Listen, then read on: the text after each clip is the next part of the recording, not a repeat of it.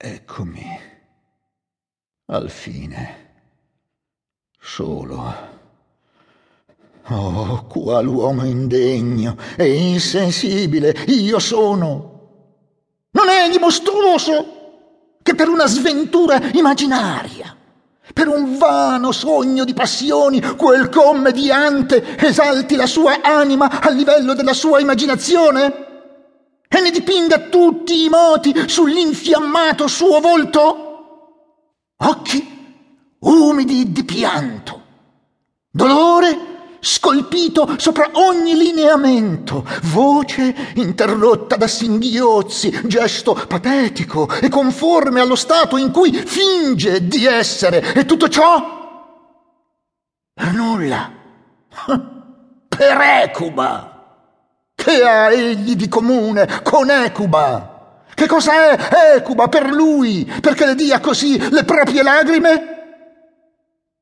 Che farebbe dunque se fosse al mio luogo? Se dovesse compiere, come me, una parte di dolor vero, egli inonderebbe il teatro dei suoi pianti? Spaventerebbe l'orecchio degli spettatori con le sue grida e coi suoi gemiti? Recherebbe il terrore nel cuore del colpevole?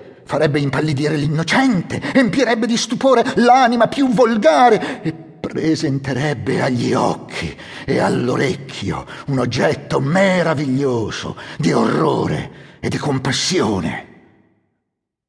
Ed io, melanconico e stolto pensatore, inerte e grave volume di materia, io resto muto senza sentimento della causa che debbo vendicare e nulla dico, nulla per un re che ha perduta la corona e la vita per il più nero tradimento.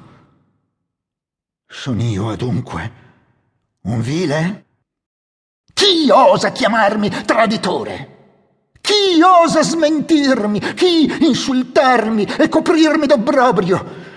E non di meno il patirei però che è impossibile che io non abbia un cuor vile, che il mio sangue non sia agghiacciato entro le mie vene, lasciando assopire così entro di me il sentimento della vendetta, forte del quale avrei di già abbandonato agli avvoltoi il corpo dello scellerato.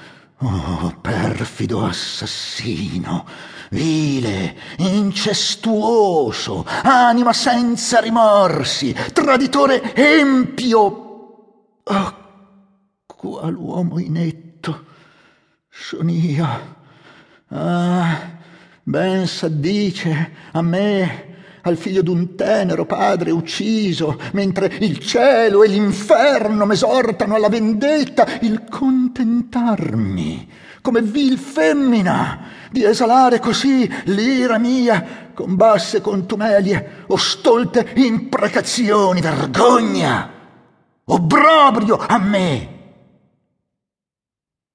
Pure udì che vi furono delinquenti seduti al teatro, i quali rimasero così scossi dall'arte della scena che acclamarono da loro stessi i loro delitti. E il delitto, sebbene senza lingua, si tradirà da sé e parlerà. Voglio che questi attori rappresentino qualche dramma che ritragga la storia della morte di mio padre dinanzi a mio zio. Osserverò i suoi moti, scruterò addentro nelle pieghe del suo cuore. Se lo veggo fremere, conosco il dover mio. Il fantasma che ho incontrato potrebbe essere uno spirito d'inferno e il demonio può rivestire la forma di un oggetto che ne è sacro.